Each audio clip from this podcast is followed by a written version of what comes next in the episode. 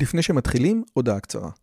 אם אתם אוהבים את הפודקאסט הזה, אתם כנראה אנשים ממש מיוחדים ומרתקים. אז אם בא לכם לפגוש עוד אנשים כמותכם, וגם אותי, וגם את רלי, אנחנו עושים מפגש עוקבים שלישי. ביום חמישי, בתאריך ה-9 למאי 24, בין השעות 7.5 ל-11.5, אנחנו הולכים לקיים מפגש עוקבים שלישי בבית שלי בנופים בשומרון. מה בתוכנית? מינגלין וכיבוד עם עוד עוקבים מרתקים כמוכם, הרצאה שלי, דיון לגבי הערוץ, ציור בסטודיו ובסוף קומזיץ ופיתות על הסאג'. הרשמה מראש היא חובה וניתן לעשות את זה בקישור שבתיאור הערוץ או לחפש את הלינק ביוטיוב. נשמח מאוד מאוד לראות אתכם. ועכשיו, לשיחה. האם יש אמונה בעידן של ספק, והאם האמונה מחייבת אותנו לעשות איזושהי קפיצה שהיא לא באמת הכרחית מבחינה לוגית. על כל אלה ועוד נדבר היום עם שחר פלד, מחבר הספר מגרסת הזהויות, וכמובן אמונה בעידן הספק. אבל לפני כן, כפי שאתם יודעים, הערוץ הזה הוא, אה, ב, אה, אתם עוזרים לממן אותו, ואתם עוזרים לממן אותו על ידי זה שאתם קונים את הספרים. אז יש כל מיני ספרים, ו... כדאי לכם באמת לשים לב אליהם ולהסתכל עליהם. ואני רוצה להגיד יותר אה, משהו אחר. יש פה איזושהי קהילה בלתי רגילה. אז מי שפה פעם ראשונה מומלץ בחום לא רק להצטרף, כן? זאת אומרת, לא רק אה, אה, להירשם וללחוץ על הפעמון, אלא גם להיות חלק מתוך קהילה. תראו את התגובות שיש פה. יש פה קהילה של אנשים חושבים ומקסימים, ובעזרת השם תסתיים הקורונה, נעשה מפגש גדול. אז היום יש לי את העונג והכבוד לראיין ולארח את שחר פלד. שחר, מה שלומך? תודה. שמח לראותך, רועי. תקשיב, זה חשוך, אתה נמצא באזור, לך תדע איזה... אבל יש לנו את האמונה בעידן הספק. תקשיב, כן. אני מניח שחלק מהאנשים לא יודעים מי אתה. אני מבחינתי, אתה המחבר המכונן של הספר מגרסת הזהויות, שאולי אה, אה, איזשהו ספר קאלט כזה, כן? כמו, אה, אה, נו, תולעת יעקב והדוד ישמעאל. ספר קשוח מאוד, אבל באמת אחד הספרים המרתקים שקראתי בימי חיי. למה? ו... זה ספר מאוד קליט, רועי. אני, הפעמים היחידיות שראיתי אנשים קוראים אותו זה על שפת הים, מתחת כן, הנה, שימו לב, אני אסביר מה זה קליט, כן? אה, אה, מן הסתם, אני סתם פתחתי, כן? אה, לו היה שביד מכיל את אותן מסקנות גם על דורו, הוא היה מוצא את עצמו ניצב כתף אל כתף עם קורצווייל, ונאלץ לוותר על העוצמה המכוננת השמורה כדוברה האובייקטיבי של היהדות היותר נאורה ברום החברה הישראלית. אגב, וזה עוד משפט פשוט, כן? זה הכל נהיה okay. אוקיי. אה, מסובך. אז רק שנייה, למי שלא יודע, או למי כן. שיודע ששחר פלד הוא אחד האורחים של כתבי הרב זיני או של הרב בן אמוזג, אה, אז בוא נתחיל ככה מאיזושהי ביוגרפיה בוא, קצרה. בוא, קודם כל בוא נתקן, אני לא כן. עורך את הרב זיני, הרב זיני עורך את עצמו, אני בסך הכל מגיע, עובר על הדברים אה, מצד העברית, אז אה, בואו לא ניטול כתר שאינו שלי. ו... אם היה לי עכשיו את המוסר יהודי מול מוסר נוצרי, אז הייתי... לא, בסדר, אז אני עבדתי על זה הרבה. מה שאומר הרב זיני. אין ספק, אבל בסדר. אבל בוא נגיד ככה, שאם אתה רוצה לחפש איזו תעודת זהות, אז התעודת זהות הזאת היא בעצם אה, חקר אמוני לכל אורך הקו, אה, במובן היותר עמוק של אמונה, לא רק במילן הספק, אלא גם, גם מגרסת עצמה, אם, אם תשים לב, החצי הראשון זה בעצם ספר אמוני, מה מאמינים באקדמיה, מה מאמינים במדע. האמונה עומדת שם בשורש, ובמשך השנים זה בעצם מה שמעסיק אותי, וזה מה שאני חוקר, ואמונה בעידן הספק זה בעצם תמצית של, בוא נגיד, זה מין אה, תמונת השלמה למה שאין במגרסת, שזה המצב בעצם מצד התוכן האמונה, האמוני, כן? מה עושים בעולם של אנשים שאומרים על עצמם שהם מאמינים, ולא אומרים על עצמם שהם חוקרים, כן? אה, שנייה רגע, אבל אני רוצה להגיע לזה עוד מעט, אבל אני רוצה קצת קודם, אוקיי. כי מי שלא כן. מכיר אותך עכשיו, אז קודם כל, אתה יושב ראש איגוד המתרגמים.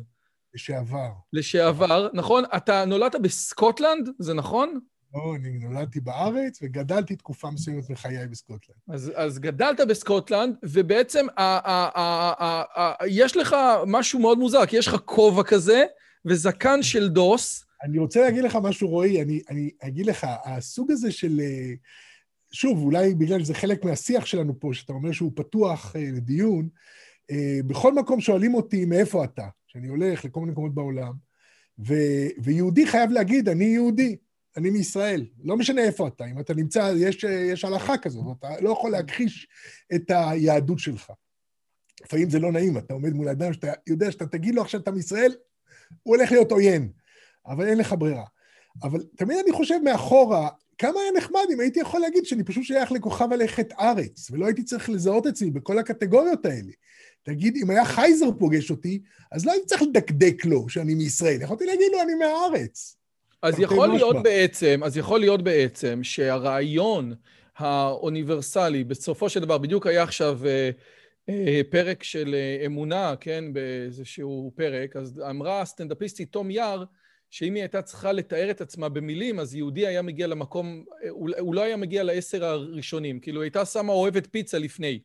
זאת אומרת, אז, אז בסופו של דבר, אנחנו כן בתוך איזשהו אה, אה, עולם, כן, אני חושב, ועוד מעט אני אגיע לזה גם, שאין בעצם אוניברסליות, כן? עוד מעט, אני, עוד מעט אני אקרא מתוך הספר שלך, נכון? אוקיי, okay, אבל שנייה, תן לי להגיב רק למה שציטטת אותה, אבל בפני איזה קהל היא בדיוק אמרה את זה?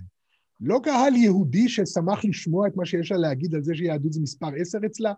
אני לא מכיר אותה, לא שמעתי אותה, אבל אני יודע שאנשים אומרים אמירות מכל מיני סוגים, גם קהל היעד הוא משמעותי, אתה מבין? זה לגמרי.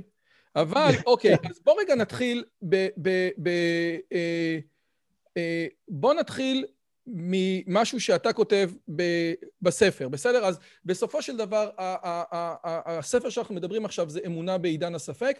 מי שרואה את הכריכה זה בעצם שחר עם השני גלולות של המטריקס, ובעצם השאלה היא, בסופו של דבר, הרבה אנשים שואלים אותי, מכיוון שהערוץ הזה מדבר על, דברים שהם משכילים, אז אנשים שואלים אותי, רק שנייה, אבל אתה משכיל, איך יכול להיות שאתה מאמין? זאת אומרת שהאמונה בסופו של דבר דורשת ממך איזשהו אלמנטים לא רציונליים, לא הכרחיים, שאתה סתם מעמיס על עצמך, כן? כמו, כמו קנקן התה של ראסל, כן? זאת אומרת, אפשר להאמין שיש סביב מאדים קנקן תה, ולך עכשיו תוכיח שאין לך אחות. נכון? אז כאילו, בסופו של דבר, זה ה... ה, ה זה המגרש שבו אנחנו משחקים. אני לא בטוח, אני לא בטוח. אני, טוב, אתה כבר הגדרת את תוכן האמונה, ואני בעצם עוסק הרבה מאוד בצורה של האמונה. כלומר, לפני שאתה יוצק שם את מה שאתה קורא אמונה, ואתה בעצם אומר, אתה דתי, בעצם לא אמרת לי אמונה, אמרת לי דת, כי אמונה, אני גם מאמין ש... שכסף קונה בסופר, וזה ספר אחר שאולי נדבר על פעם אחרת, אמונת הכסף. אמונות יש מכל מיני סוגים. אולי אתה יודע מה, כמבוא אני אציג לך, יש איזו חולצה שהדפסתי כשכתבתי את הספר הזה, ולא חילקתי ולא לבשתי אותה מעולם, אבל היא אומרת את הבסיס, הנה אני מציג לך אותו, זה אותו טיפוס מהמטריקס, וכתוב פה, התזווריום is the true matrix. מה זה תזווריום? או תזווריום זה תחדיש שאני טבעתי אותו, למעשה זה ראשי תיבות של הביטוי באנגלית, שתכף אני אתרגם אותו, The intersubjective world of others as represented in our minds. שזה מבחינתי השורש של איך לדבר על אמונה. מה זה אומר? המרחב הבין-תודעתי של אחרים, כפי שהוא מיוצג בתודעה שלנו. כשאתה מסתכל על העולם, לא משנה איך אתה קורא לזה, תמיד אתה נוצק בך איך אחרים רואים את העולם, והאופן שבו אחרים רואים את העולם, והקונסנזוס האמוני שלהם מעצב את הקונסנזוס האמוני שלך. זה הכל מיוצג אצלך בנפש, החל מהשפה וכלה בכל דבר שאתה מאמין בו. כשזה כל הזמן עובר דרך הנייר לטמוס של האישיות שלך. שזה, אם אתה התחלת להסתכל באמונה בעידן הספק, אני מביא שם את חווה אימנו, שהיא כאילו המודל שלי של המדען הראשון. ואני מציג את המופת בעצם בין מסורת לאמפיריציזם.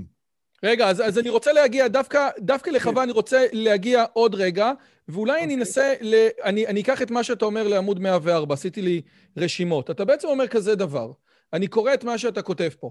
זאת אומרת, בסופו של דבר, הטיריזיום, כן, אני לא יודע איך אומרים את זה, אומר כזה דבר, בסופו של דבר. זבוריום. כן, אתה נמצא בתוך עולם שבו אמונות מסוימות כפויות עליך.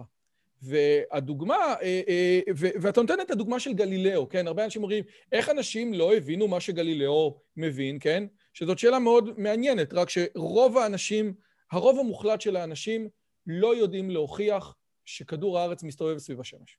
זאת אומרת, אם הילד שלהם ישאל אותם, רגע, למה זה קורה? הם לא יודעים להגיד לו. ואתה אומר משהו כזה, לאחר שגילה את ירחיו של צדק, כינס גלילאו מספר פעמים מומחים בולטים בתחומו כדי לצפות בירחים אלו.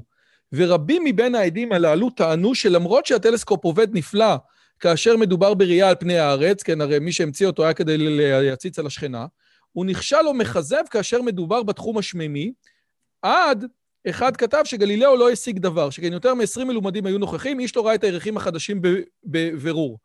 והוא אומר שזה לא צריך להפתיע אותנו, כי אנחנו היום נמצאים במצב, האם מה שאתה אומר זה נכון? שהאמונה שלנו, ראייה באמצעות טלסקופ היא ראייה מיומנת בתנאים מיוחדים, וכאשר אני ואתה למדנו כישורים אלו כסטודנטים, היו לנו יתרונות עצומים על פני תקופתו של גלילאו. אנחנו שייכים לתרבות שכבר אישרה את אמינותם של המכשירים האלה אלו. וכאשר אני בא להסתכל עליהם, בעצם אני כבר מגיע עם state of mind אחר. זה בעצם מה שאתה אומר, בין היתר? תראה, קודם כל, נורא מעניין שאתה בחרת בדיוק קטע שהוא בדיוק המשך של מגרסת. זאת אומרת, מגרסת אני הרי דן בהרחבה בדיוק בנקודה הזאת. זה, למעשה זה קטע שנכתב בתקופת מגרסת ולא נכנס למגרסת. שילבתי אותו פה. אבל אה, אני חושב שאני רוצה לחדד פה, אתה דיברת על משהו שנכפה עלינו. ואני אומר הפוך, אני אומר, אני רוצה לבוא מנקודת מבט, אה, בוא נגיד, אקזיסטנציאלית, אה, מנקודת המבט של אלוקים. שאתה בעצם נשמה שנזרקה לעולם עכשיו, ואתה מגלה את העולם, וזה חלק מזה, זה הסובייקטיביות שלך, איך אתה פוגש את העולם, וחלק בסובייקטיביות הזאת אתה גם פוגש את מה שהתרבות שלך מביאה איתה.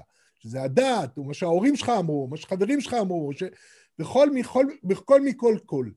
אני לא רואה את זה כמשהו נכפה, אני לא אוהב לדבר במונחים אה, כמעט פרוידיאנים כזאת, שהתרבות אונסת אותנו.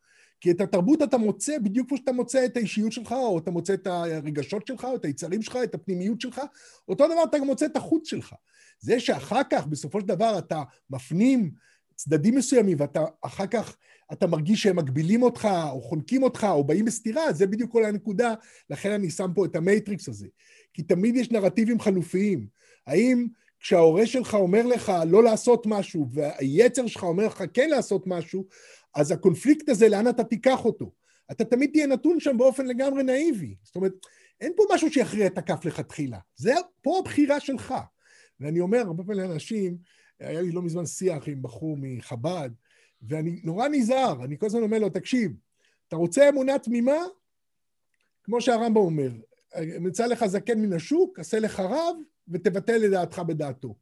ברגע שאתה מתחיל לעסוק בדיוק בשאלות האלה, אתה נופל מיד ל matrix, שאני כמובן מאוד מוקיר אותו, כי אני, אני אישית לא יכול אחרת, כי השאלות האלה הן כל הזמן פוגעות בנו.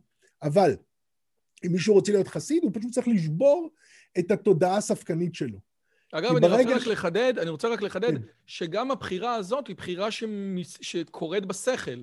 זאת אומרת נכון, שבן אדם לגמרי. בוחר, אגב, זה מכיוון שאני מתעסק הרבה מאוד עם מורה נבוכים בשנתיים האחרונות, אז גם ההחלטה לבטל את השכל, זאת החלטה שמקורה בשכל.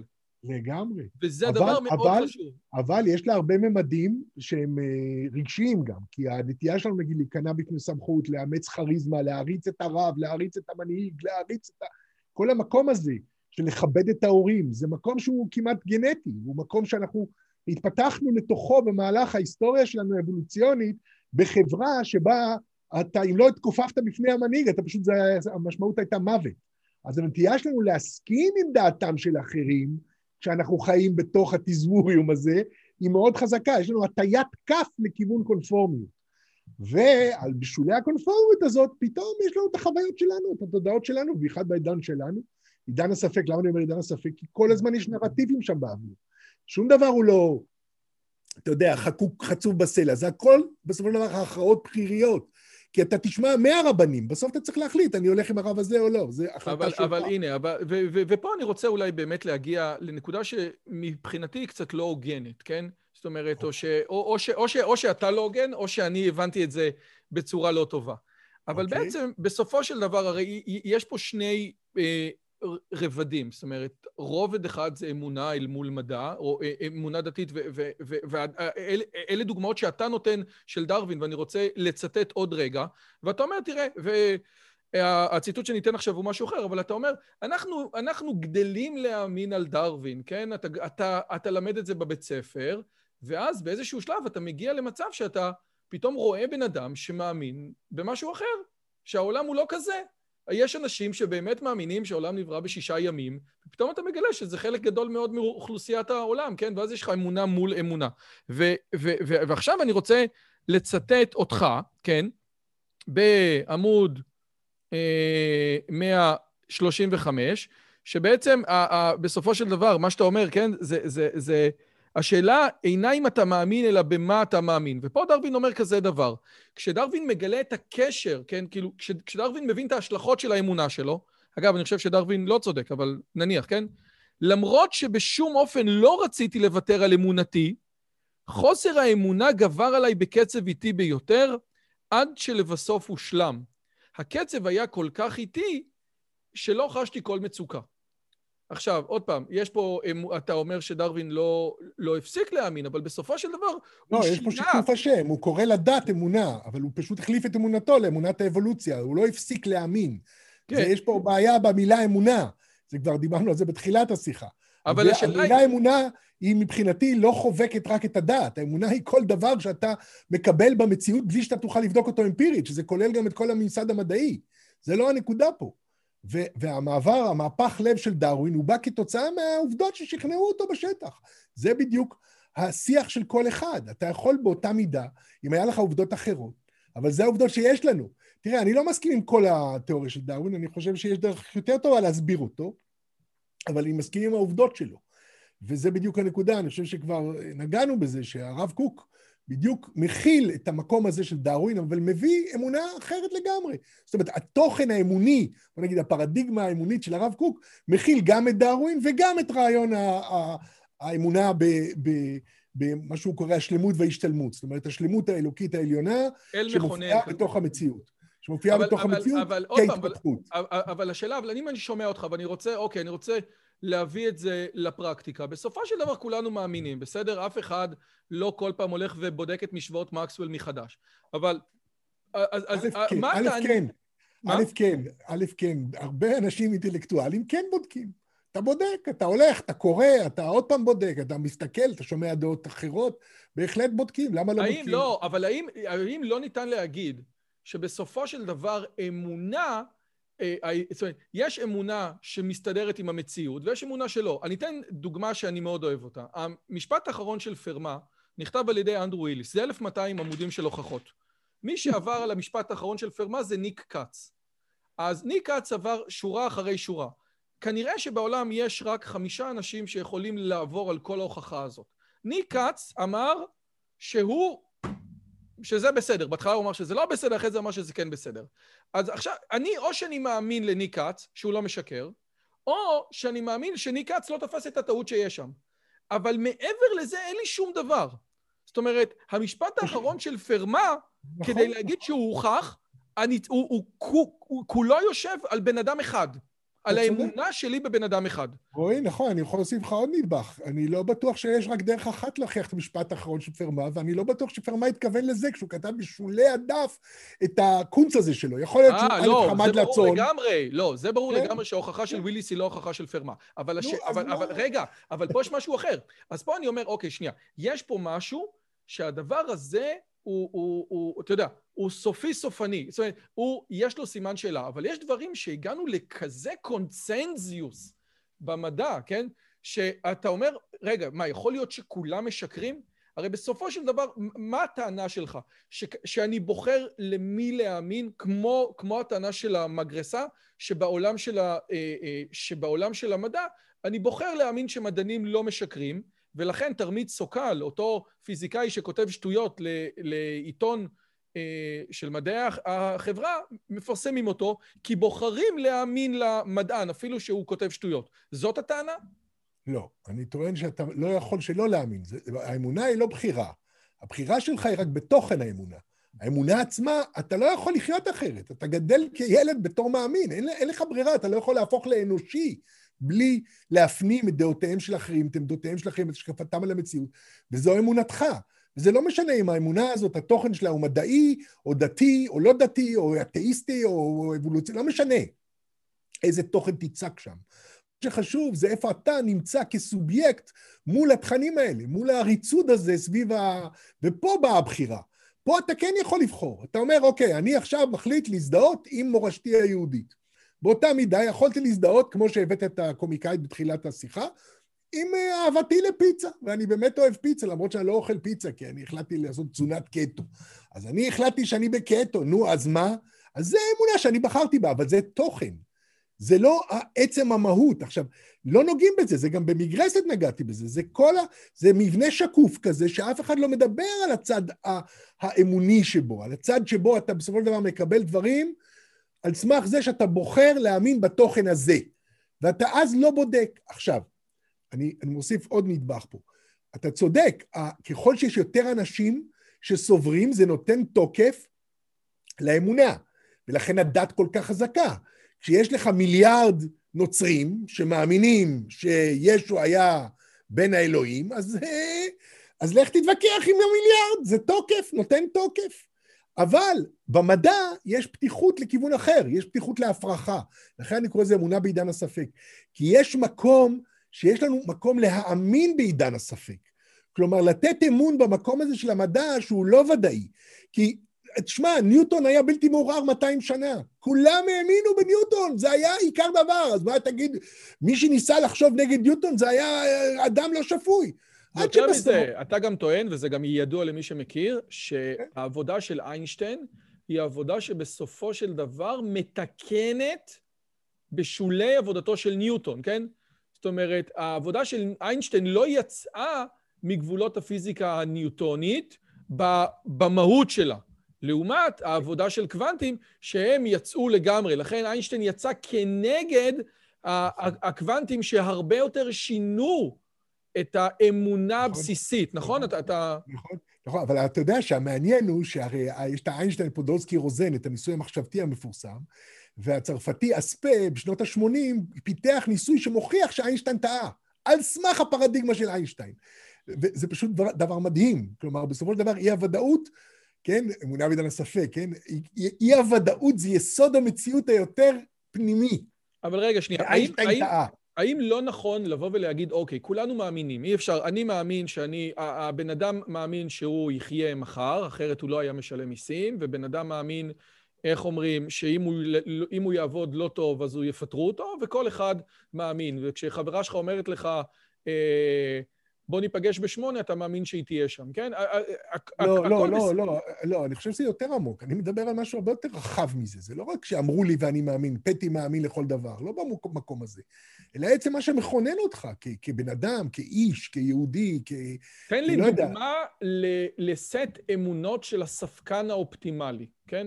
במה הספקן האולטימטיבי מאמין? הספקן, קודם כל, הספקן האולטימטיבי מתעיין. זה, זה יום אומר בצורה נפלאה, לדעתי אחרי יום אני לא מחזיק מקאנט, הוא לא הצליח לברוך את יום לדעתי, הוא רק בנה מגדלים באוויר. יום הוא פשוט, גם הוא כותב בהומור, אני מאוד ממליץ על יום בתור uh, מנקה אורוות של הנפש. יום אמר נורא פשוט, אני יכול להטיל ספק עד מחר, אני יכול, מבחינה פילוסופית, ברור שאתה יכול להטיל ספק בכל ולא להשאיר אבן על אבן. אבל בסופו של דבר, בקיום, במציאות, זה לא עובד ככה. וזה אני חוזר למרחב הבין-תודעתי, לתזמוריום הזה. כי בסופו של דבר, אז זה בדיוק מה שאיינשטיין ניסה לענות אז לבורן, שהוא אמר לו, מה, אתה באמת מאמין שאם אני מסובב את הגב לירח הוא נעלם? הרי איך אנחנו יודעים שהירח קיים? כי הרבה אנשים, כל מי שמסתכל, ברגע שיש יותר בן אדם אחד, אתה מרים מבט לשמיים. כולם אומרים, כן, גם אני רואה את זה, גם אני רואה את זה, גם אני רואה את זה.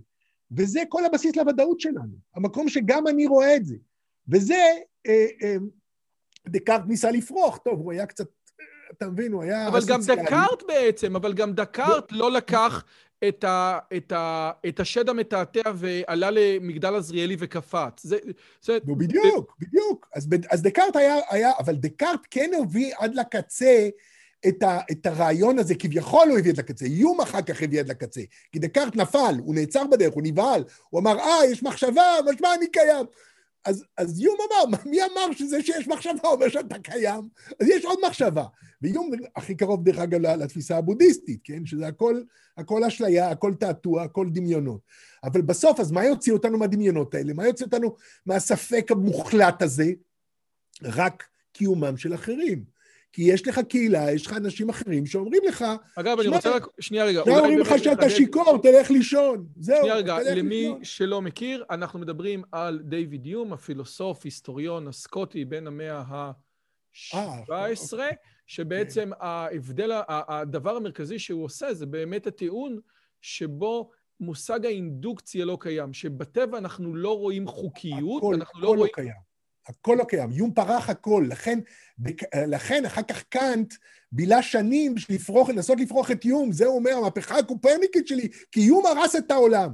אבל הוא לא הצליח לבנות את העולם שיום הרס. וגם יום, אחרי שהוא הרס, הוא גם אמר, חבר'ה, זה בחדר הפילוסופים. כשיוצאים לציבור, תחיה כמו בן אדם, היה לו הרבה הומור, והוא לקח את עצמו עם טיפת מלח, כי הוא הבין שאתה לא חי את המציאות הזאת. אנחנו חיים במציאות אמונית, כי כל החיים שלנו מבוססים על אמונה שמה שאחרים גם חושבים, זה כנראה הדבר הנכון.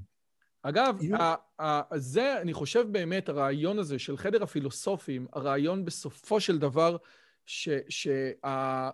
שהפילוסופיה לא נותנת היום אה, איזשהו מזור, כן? הנה, אני מצטט משהו שאתה כותב. אמנם מתברר עתה שהפוסט-מודרנה הולכת ומתכנסת אל חדר הפילוסופים, אל דלת האמות של פקולטות מסוימות, משום שבעידן הגוגל כבר יש תחליף לנרטיבים הגדולים שהפוסט-מודרנה הייתה אמונה על חיסולם, כן? אז בסופו של דבר, אותי אה, אה, אה, מעניין, יכול להיות שהפילוסופיה כמדע שנותן פתרון לשאלות הגדולות של העולם, בעצם כבר היום לא עושה את זה, ופתרון לשאלות הגדולות של העולם אנחנו נראה בדיסציפלינות כמו פסיכולוגיה, אצל פיטרסון, או בסוציולוגיה, או אצל הייד, או אה, אצל... אה, זאת אומרת, או במיסטיקה, אצל המקובלים. זאת אומרת, יכול להיות שהיום הפילוסופיה לא יכולה לספק לנו את אותן אה, אמיתות גדולות שאנחנו צריכים לחיים שלנו? תראה, זה טרנספורמציה טבעית, פעם קראו לזה פילוסופיה, זה כלל בתוכו את כל, זה היה מלכת, מלכת החוכמות, היא כללה, כללה את הכל. וככל שאנחנו מתמחים יותר, מדקדקים יותר, אז אנחנו נפרדים, אז הפיזיקה יצאה משם, והסוציולוגיה יצאה משם, הפסיכולוגיה, הכל מתפצל משם. מה, מה העמדה הפילוסופית היסודית? העמדה הפילוסופית אומרת, בואו נבדוק את המציאות. אבל תראה, בסופו של דבר היא גם איבדה את כתרה למדע, כי המדע לקח מהפילוסופיה את המימד הספקולטיבי ואמר, אני נפגש עם המציאות. ופה יש עיקרון שהוא מאוד מהפכני, שהרבה פעמים לא נותנים עליו את הדעת. הרי לב הוויכוח בין גלילאו לאפיפיור לא היה על זה שאם גלילאו צודק או לא, אלא האם מותר לכתחילה להסתכל על המציאות כקריטריון לאמונה שלנו. האם מותר להאמין שמה שאתה רואה על הירח זה ינתב את האופן שבו אתה אומר, ככה זה במציאות. זה היה מהפכה גדולה, כי מה אכפת לנו? הרי קופרניקוס מאה שנה לפני גלילאו כבר אמר את כל הדברים שלו, וזה לא הפריע לאף אחד. זה היה שעשוע אינטלקטואלי. הוא לא טען מעולם קופרניקוס שזה העולם ככה נראה. זה היה הכפירה של גלילאו, שהעולם מדבר אלינו. עכשיו, היום אנחנו יכולים בצד האמוני לומר, כן, אלוהים מתגלה בעולם, אבל זה היה חידוש מטורף. אגב, מטורף. אני רוצה, אה, אה, בעקבות הרצאה של ברלינסקי, אני רוצה אולי לחדד את העבודה של גלילאו בהקשר הזה, במכתב שלו לדוכס, או הנסיך, או למלכה, קריסטינה, אני, אני לא זוכר. והוא בעצם אומר, תראו, יש שני דברים, יש שני ספרים שאלוהים כתב. God's Word, שזה כן. ה Bible, שזה, ו-God's אה, Work, שזה הטבע. והוא אומר, למדענים יש דרך להבין, כמו, של, אה, כמו שלכנסייה יש את הסמכות להבין ולפרש את ה Bible, כך למדענים יש okay. כן. סמכות לפרש את העולם ב... בטקסט המתמטיקה, וחייב להיות שהפרשנות הזאת היא לא טריוויאלית, כי אחרת כולם היו יכולים לעשות את זה. יפה, אז יש הנחה מוקדמת שהמשמעות היא בעלת, שהמציאות היא בעלת משמעות. כן. שיש אלוהים במציאות, שזה לא משהו חיצוני. לא, עכשיו, הוויכוח גם... הזה, שמע, הוא עמוק, זה הוויכוח בין הרב קוק לאלה שמחזיקים בשלושת השבועות, בחסידות. כי רב קוק אמר, אוקיי, בואו נסתכל על המציאות. הנה, ארץ ישראל נותנת פירותיה, הנה, הצהרת בלפור, הנה, המציאות, הנה, הקדוש ברוך הוא מופיע במציאות, כל בודי דופק, יאללה, תעלו ארצה. וכנגדו אמרו החסידים, איזה שטויות, מה זה שטויות? אתה מסתכל על המציאות? תאמין לרבונים, יש לנו כתוב שלושת השבועות, אתה לא תעלה ארצה, אל תעלו כחומה. אז הם, זה בדיוק הדיון. הדיון, האם אנחנו נותנים למציאות להשפיע על, על התודעה שלנו, על האמונה שלנו, או שאנחנו מחזיקים במסורות שלפעמים לא סופרים את המציאות, למה לי לספור את המציאות שיש לי מציאות חברתית פנימית? מה, זה היה רע לאבותינו? זה טיעון שאתה שומע הרבה מאוד. עם, עם הסבא הזה רבא שלי, האמין בזה לפני מיליון שנה, מה, סליחה, לא מיליון שנה, אלף שנה. אז מה אכפת לי להאמין בזה היום? למה? מה אכפת לי אם יש אבולוציה או אין אבולוציה? זה לא מעלה ולא מוריד, ואני רוצה להגיד לך, אנשים חיים מצוין בלי אבולוציה, מצוין. אז מה, מי צריך את זה?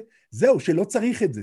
ברגע שאתה נפתח למציאות ואתה אומר, אני מסתכל על המציאות והקדוש ברוך הוא מתגלה במציאות, ומזה אני יכול להבין איך הוא פועל בעולם, באותו הרגע אתה נמצא בעמדה שאתה, וואו, אבל הנה, תראה, יש אבולוציה. הנה, זה קורה. אני יכול להכחיש עד מחר, אבל זה שם. פתחתי את עצמי, ותדע לך שהרבה מאוד חסידות מבוססת על זה שלא תפתח את עצמך, שאומר, תעזוב, הכל שטויות. קודם כל, מה שהרב אמר, וזה התחלנו את הדיון, אמרתי. אגב, אני... רוצה להיות מסתלק מן הספק. יש לך, אני, אני רק רוצה להגיד למי שלא מכיר, הרב אה, שחר, אה, אה, ש, שחר, הוא הגיע ל, לעולם היהודי אה, דרך הרב קוק, נכון? אפשר להגיד את זה? אה, כן, אפשר להגיד את זה. ואפשר להגיד שהוא הגיע דרך הרב קלנר שהכיר לו את הרב קוק. זה יותר מדויק? אה, מסובך, כי הרב קלנר כתבתי אחר כך ספר נכון. שיוצא נגד שיטת הרב רגע, ובעצם... אז בוא, בוא אני אדקדק, בוא אני אדקדק כן. איך מגיע וזה. אני מאז ומעולם, ואני רואה בזה מימד חילוני, ואני חושב שחלק גדול מה, מה, מלהיות חילוני ישראלי בתרבות הישראלית, זה איזשהו סוג של סקרנות, פתיחות לעולם. אני חושב שזה סוג של אינטלקטואליות, אה, אני, אני לא יודע, הגרמנים היו קוראים לזה בילדונג, זה איזושהי שאיפת, אה, שאיפת מודרנה ידע. כזאת. י, לא רק ידע, אלא ידע מעשי. השכלה, השכלה, השכלה, כן. השכלה, אבל השכלה במובן הרחב, שאתה רוצה להבין את העולם, להבין איך הוא עובד, להבין מה קורה. מתוך זה, מתוך השאיפה הזאת, גם הגעתי ליהדות. והרב קוק, כמובן, בגלל שהרב קוק הוא כל כך עצום, ענק, ובאמת עשה חידושים תיאולוגיים מרחיקי לכת, אולי בהזדמנות אחרת נדבר על זה, משהו מדהים. אז זה ממש התאים, ואני אמרתי, וואו, הנה, גיליתי פה עולם שלם וחדש, ואז עשיתי תהליך עמוק מאוד. שוב, גם מצד חילוני, זה, זה אני לא צריך להגיד לך, יש סרט חילוני מאוד שנקרא, לא אגיד, תשמעו, לא חושב, יש שם סיסמה שאומרת, Don't dream it, be it. אני ניגשתי לדת, המפגש שלי עם הדת, עם היהדות, זה היה Don't dream it, be it. או put your money where your mouth is, או Don't talk the talk, walk the walk. כל הביטויים האלה שהם חילוניים למהדרין, אל תבלבל את המוח, תכלס. אתה מאמין במשהו? תחיה. באמונתך תחיה. אז מה אמונתך? זה נתון לבירור. אז במובן הזה, גם, גם המקום הזה של להתחבר ליהדות, להבין את המקום הקיומי הזה של להיות בן לעם קדמון שמתחדש, ועם כל התסיסה האדירה של התרבות הישראלית היום, שלדעתי הרבה מאוד אנשים דתיים מפנים עורף לתרבות הישראלית, וזה חלק מהוויכוח שלי עם החבר'ה של ישיבות הקו, וכל הסיפור שהיה לי עם הרב קלנר, והספר תורת הבחורילות. הנה, אז רציתי רגע לשאול, הרי אתה בעצם אומר, כן. אנחנו לא מדברים עכשיו על תורת הבחורילות, אבל בסופו של דבר, כן. מי, ש... מי שהכיר לך את העולם היהודי היה הרב קלנר, הרב נכון. קלנר כחלק מתוך עולם שאנחנו קוראים לו ישיבות הקו, כן, הישיבות שמיישרות קו, בגדול ישיבות הר המור וגרורותיה, אה, כן. בעצם כפרשנות או כאלה ישיבות שנצמדות לפרשנות המקורית של הרב קוק, או יותר נכון של הבן של הרב קוק, של הרב צבי יהודה. אני חולק על זה, על המקורית. בעיני עצמם. לא, לא, חכה רגע. רגע, שנייה. אוקיי. האם זה בעיני עצמם? יש פה א', א', זה, תראה, זה, זה מסוב... אני לא רוצה לרדד את זה. בוא לא, נגיד... לא, לא, לא, שנייה, אבל כל... הנקודה היא כזאת. בסופו של דבר, אחד הדברים, אחד הדברים שכל אה, מי שמכיר את ה...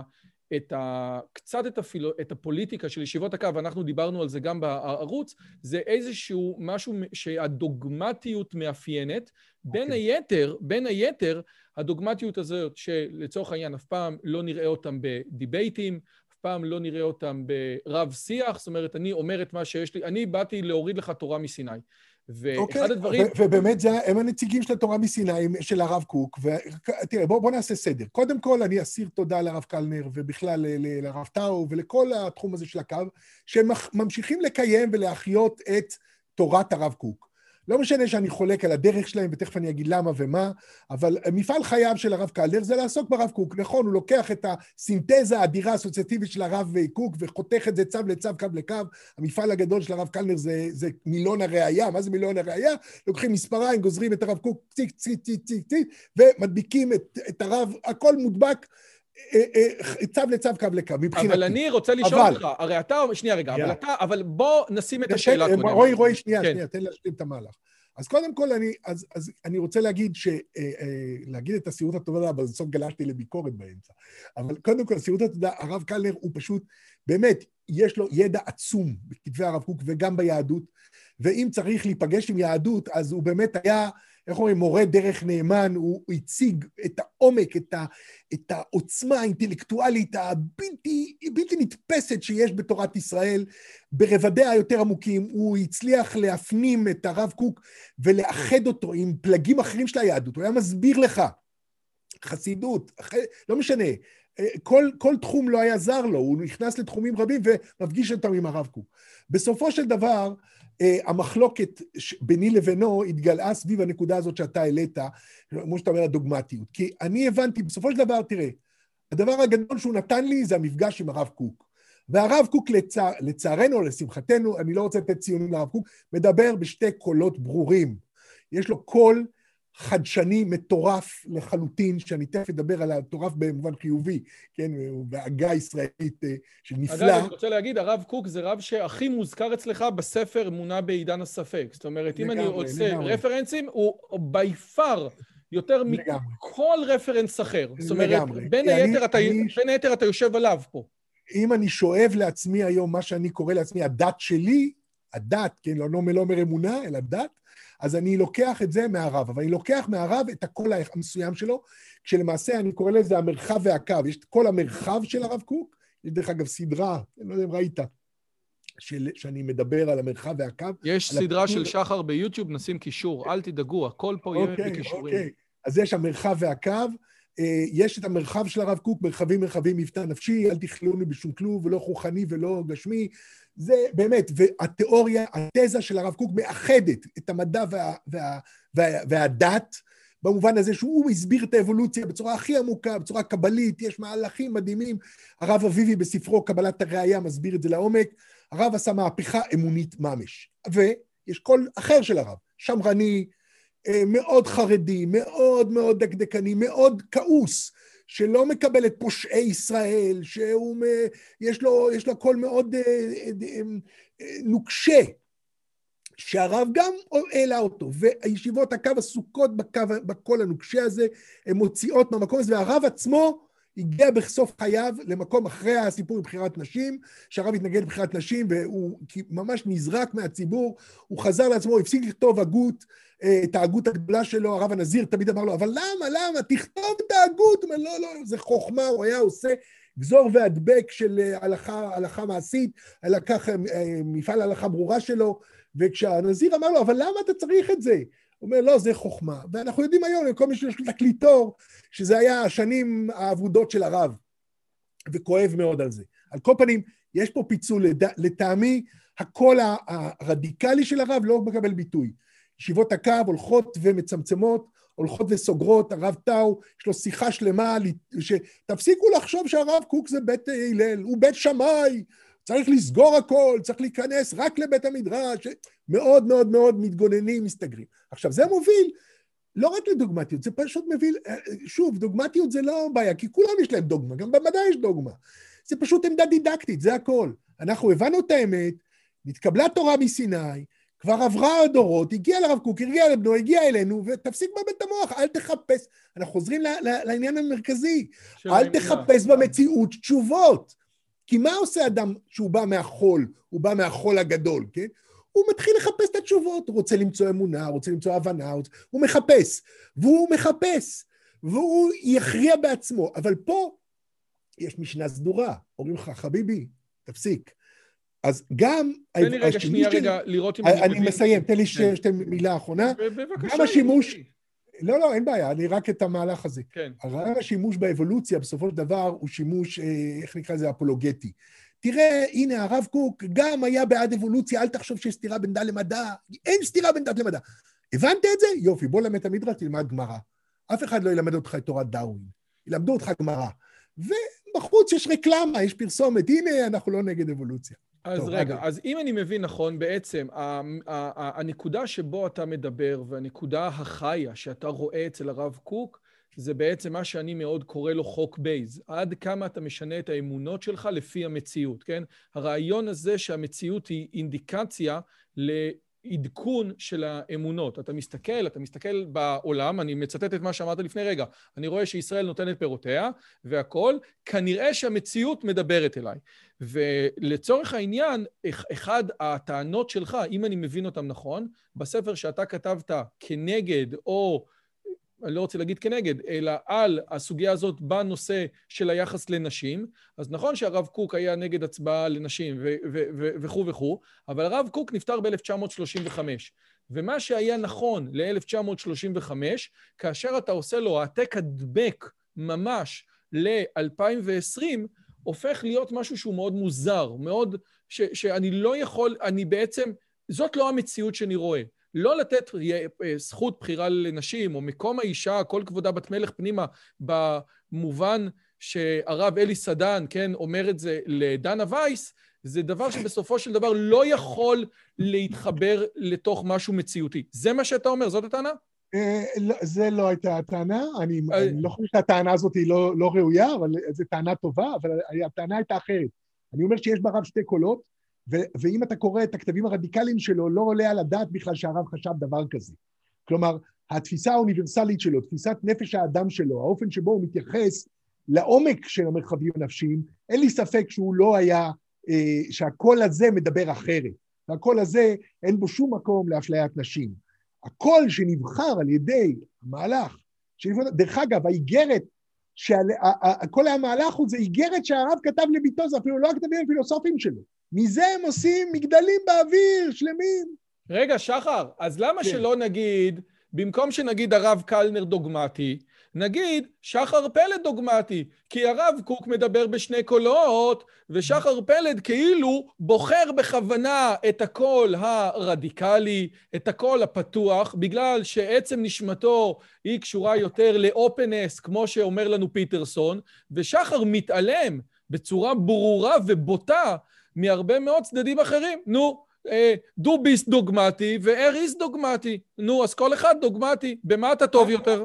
א', אפשר לטעון, בהחלט. למה לא? אני בהחלט אה, חושב... זה ערוץ שלי, אני יכול לעשות הכל. לא, קבל, תראה מה אני עושה פה. אין שום בעיה. זה ערוץ שלי. כל הכבוד, כל הכבוד. לא, אה, ברצינות. לא, אני בסדר גמור, אני, אין לי בעיה, אני, ברור לי שאני עושה פה אקט בכירי, אני לא... כל ההבדל הוא, כל ההבדל הוא שהם באים כנציגי האמת, ואני לא אומר שאני דווקא נציג האמת, אני בא כנציג, מנסה לברר את האמת. ואצלי זה מפעל פתוח, אני משנה את דעתי עם, עם השנים, אני לא, אין לי משנה סדורה, אני לא בא להנחיל, הם באים להנחיל את התורה, כפי שהם קבעוה ומגדירוה. וזה לכתחילה, הם אומרים את זה, הם אומרים אנחנו דוגמטיים, זה לא, לא מילה גסה, הוא אומר את זה, הוא אומר את זה במפורש, הרי זה בדיוק היה הוויכוח שלי איתו. הוא אומר, אני אומר ככה, אישה צריכה להיות א', ב', ג', אם היא לא א', ב', ג', היא מפלצת. והוא כותב את זה, זה לא אני אומר, הוא אומר את זה. הוא מדפיס את זה בעולם קטן ריש גלי. היא מוטציה, היא מפלצת, היא לא יודע מה. למה? כי זה לא מתאים למה שאני מגדיר כנורמה. והוא אומר את זה לכתחילה, הוא אומר, זו תורתי, זה תורה, זה ניתן בסיני, זה עבר דרך התלמידי חכמים הכי ראויים, ושום תלמיד אחר חכם אחר אינו ראוי, וכו' וכו'. אני נכנס לזה, פעם נדבר על תורת הבחורילות, אני נכנס לזה ברזולוציה לעומק.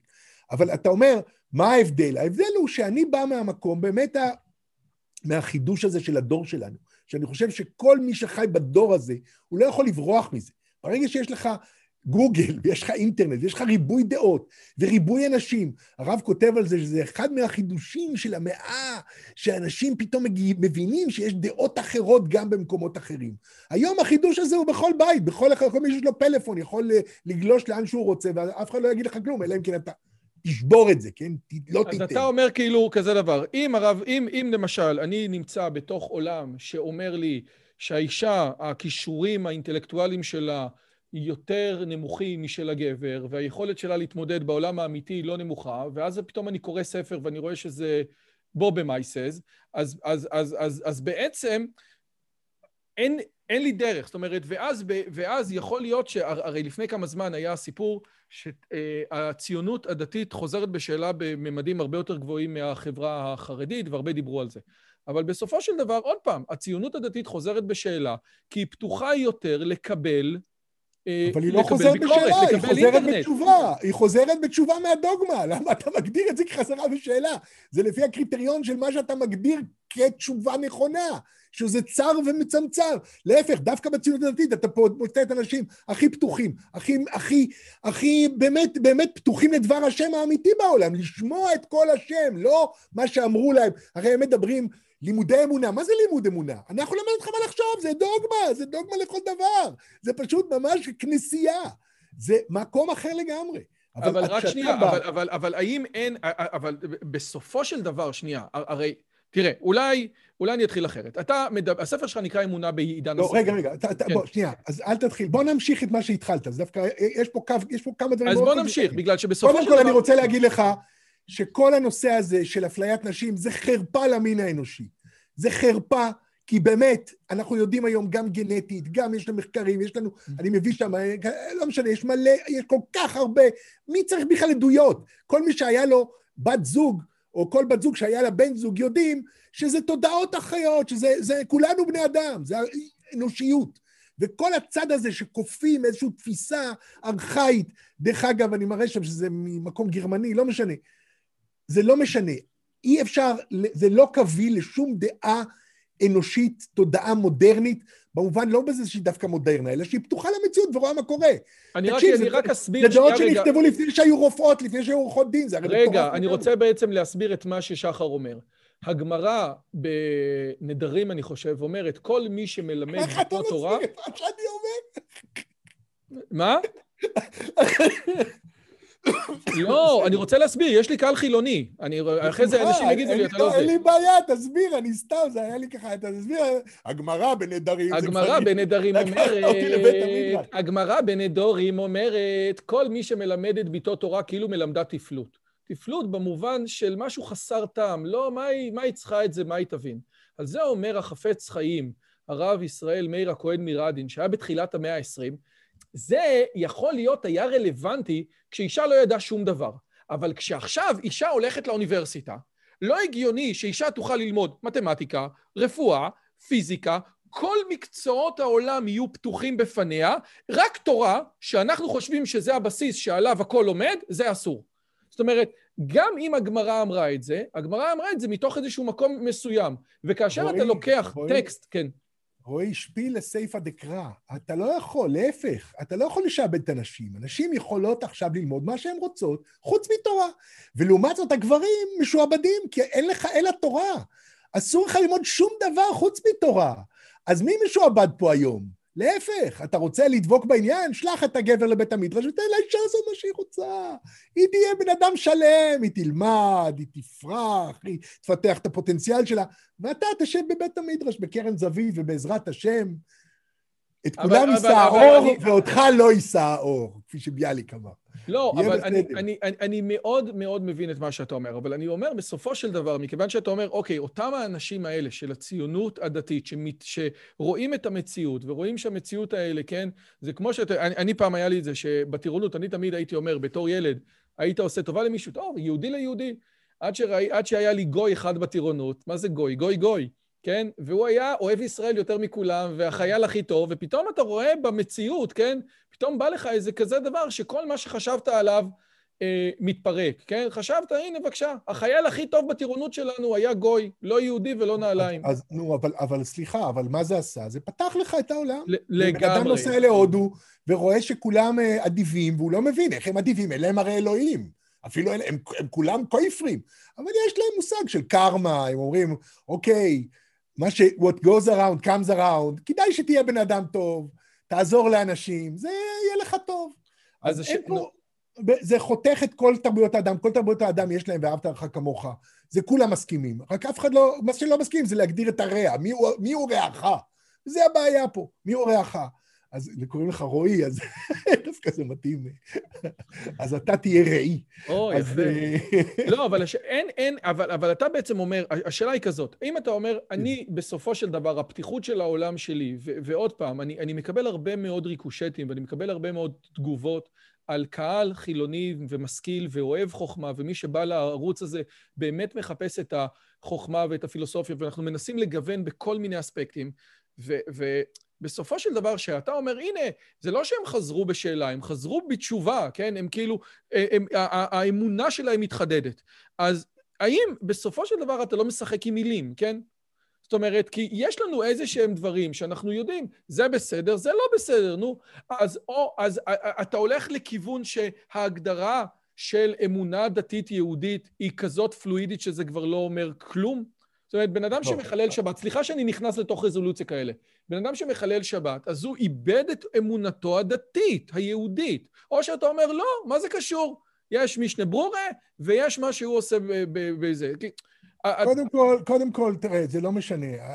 חלל או לא חלל, תחשוב על אחד שהולך בלי כיפה. אחד, הוא עוד רגע ישים כיפה כי הוא הולך לקיים שבת, ואחד הוריד אותה לפני רגע והוא יותר לא ישמור שבת. אז אתה מבין שה, שה, שהמבנים של משומר או לא שומר הם חלק מבכיריות בסופו של דבר פרטית. ובסופו של דבר אני אומר, יש פתרונות ביוגרפיים לבעיות מערכותיות, זה לא אני אמרתי, נדמה לי זה גידנס אמר.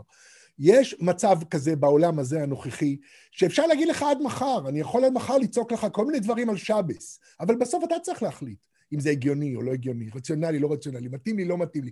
אני נורא אוהב לשמור שבת, אני, אני חושב שאני בא לשבת, אבל ממקום של חסידות, כי אני אוהב את זה.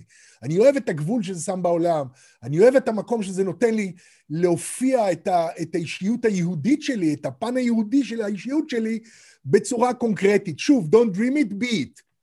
מבחינתי כל ההלכה, כל המצוות, בא לי מהמקום החילוני הזה של Don't Dream It Be It. אל, אל רק, אתה רוצה, אתה יהודי, אז גם תבטא את זה במציאות. אז זו גישה חסידית, זה לא גישה שאני לא מפחד מגיהנום, אני לא מפחד שאם אני אחלל שבת אז, אז יסכלו אותי, ברוך, ברוך השם, זה עוד יכול לקרות, אם חלילה כוחות מסוימים יעלו. אני אוהב להיות דמוקר... בעולם דמוקרטי פתוח, שבו אני יכול לבחור לקיים שבת, לשמור שבת, וזה נהדר. אבל התפיסה, ה... בוא נגיד שהתפיסה האמונית שלי היא הרבה יותר ניו אייג'ית. אני לא יוצא מהיהדות, אני יוצא מהמפגש שלי עם הקדוש ברוך הוא. וזה גם, אני חושב, מה שהרב קוק בסופו של דבר נותן בתפיסה שלו, שבסופו של דבר אתה צריך לגלות איך אני פוגש את האלוהים בעולם. וחלק מהמפגש הזה זה גם הצד הדתי שלי כיהודי, כי אני בוחר לפגוש את אלוהים ככה בעולם. אבל זו בחירה אישית של כל אחד, אתה לא יכול להכתיב את זה. מה זה יעזור שתכתיב את זה? מה זה יעזור שתצעק עכשיו? זה דרך אגב עוד סיפור על הרב קוק, שבאו, הביאו לו את, אה, את שץ, אתה מכיר את הסיפור הזה? הביאו לו את המייסד של בצלאל, בצלאל שץ, הביאו אותו, כי הוא, כי הוא ניגן בכינור בשבת, הביאו אותו קהל של חרדים, לסקול אותו, לסקול אותו עכשיו! והרב קוק אמר, טוב, אחר כך, אחר כך, בואו, שבס עכשיו, בואו נכניס אותו לחדר, הציל אותו.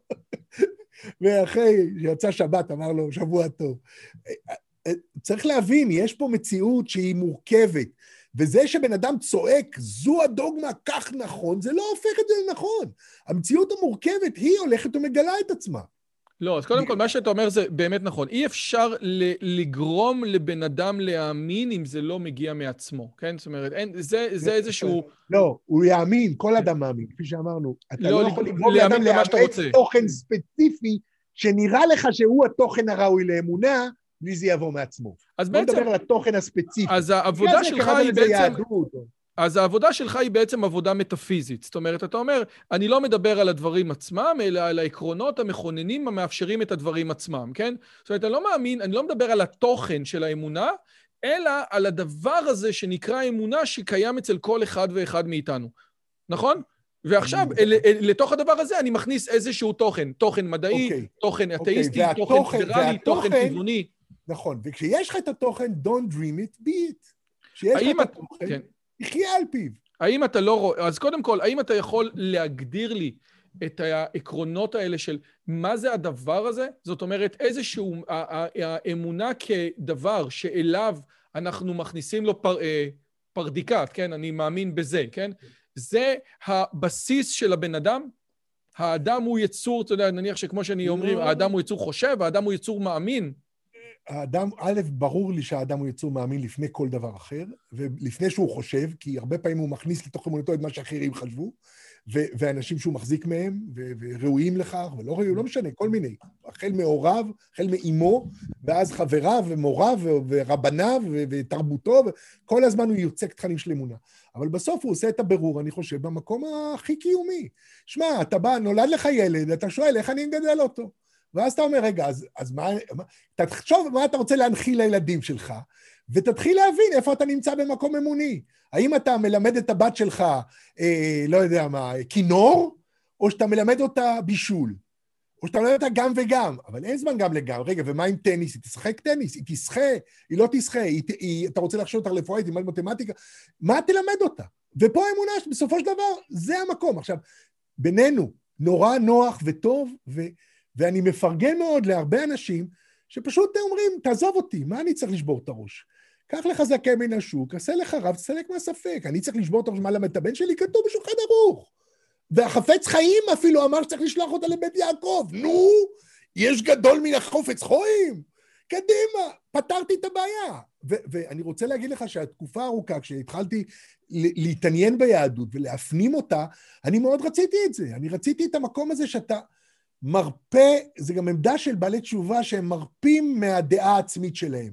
אומרים, וואו, תראה איזה חוכמה יש פה, תראה איזה עומק יש פה. אפילו, נכון, הרי זה הטריק. אנשים אומרים, השולחן ערוך אומר לך איך לקשור את סוליות הנעליים, איך להיכנס אוקיי. לשירותים. הוא כאילו כן, מוריד נכון. ממך... אתה נכון. בעצם אומר, אם השולחן ערוך מוריד ממך את הספקות, אתה אומר, נכון. ידידי, הספקות, כשיש לך גוגל בכף ידך, יחזרו נכון. אליך ב, ב, ב, כן, בדלת. לא, אז זהו, אז אני, לא, אני רוצה להגיד משהו יותר עמוק, כי, כי בסופו של דבר השולחן ערוך הוא לא רק מוריד לך ספקות, הוא גם לוקח את, ה, את המקום המטאפיזי שלך, את המקום שאתה רוצה להאמין באלוהים, ואומר לך, לא, בוא תור... הוא לוקח את It Be, את החילוני הזה, ומוריד אותו אל הפרטים של ההלכה. הרי כל ההלכה זה Dream It Be. זה אל תדבר איתי על הקדוש ברוך הוא גבוהה גבוהה רליגיוזיות. תכלס, איך אתה קושר את הנעליים? איך אתה מכניס אותו לעולם? שזה חסידות א'-ב', וזה הנקודה. כי בסופו של דבר, כשאתה נכנס לעולמה של יהדות, אתה גם לוקח את השכל ומחזיר אותו בתשובה. אתה לא רק מחזיר את ה... את ה את, זה לא צו לצו, קו לקו. להפך, אתה בא עם... ופה הנקודה, אתה מבין? ופה הנקודה, ובסופו של דבר, כשאתה מפנים את הכל ו- וחי את הכל, זה חיים נפלאים.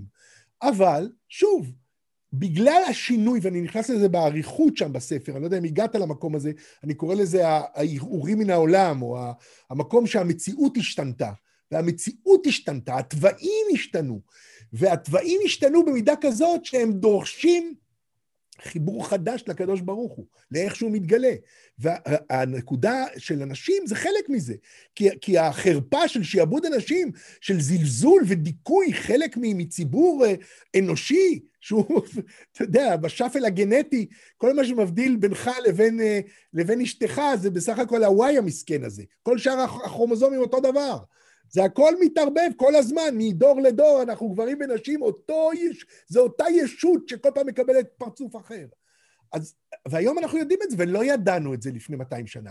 ולא היה חירות כלכלית לפני 200 שנה לנשים, ולא היה כל מה שהדור שלנו יכול לתת לכל אדם, אז למה להפ... אתה מבין? עכשיו, אני מבין למה אנשים רוצים לחיות באיזה מקום של... תעזוב, כי יש פה כללים ברורים. אתה בדיוק העלית את זה, אמרת את זה. אבל יש פה יותר מזה, כי זה גם נותן איזשהו מקום של בוא תדע מה להאמין. הרב קלנר הרבה מדבר על זה. אני אלמד אותך מה לחשוב. הוא מביא שם מישהי שפנתה אליו. מה ראוי לחשוב? מה ראוי לסבור? אתה מבין? זה יותר עמוק. זה כמו, זה כמו שאני מביא שם במגרסת את ההוא ששואל על בורן, שבורן עשה שם כמה טעויות. יכולתי לסוף דעתו. מה ראוי לסבור? מה אני צריך לחשוב כדי כן. להסכים עם בורן? כן, זה כאילו לא שבור היה, נילס בור היה אחד הפיזיקאים שבאמת ראו בו איזשהו אה, אה, קדוש. זאת אומרת, זה, זה היה...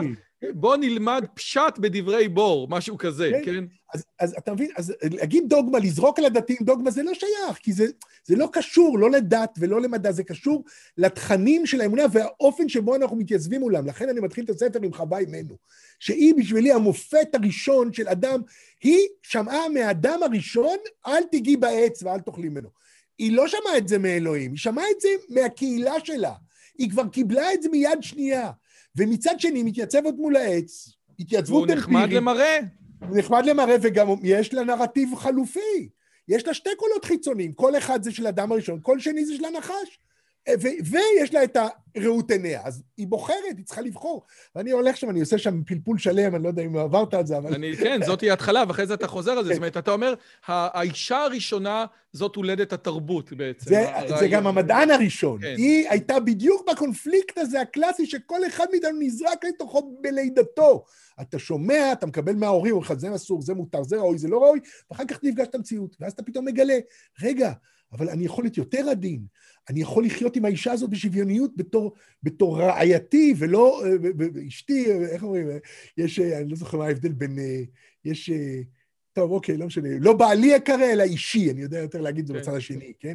החברות, שזה אחד הדברים הנפלאים של הדור שלנו, בין גברים לנשים, החברות בין גברים לנשים.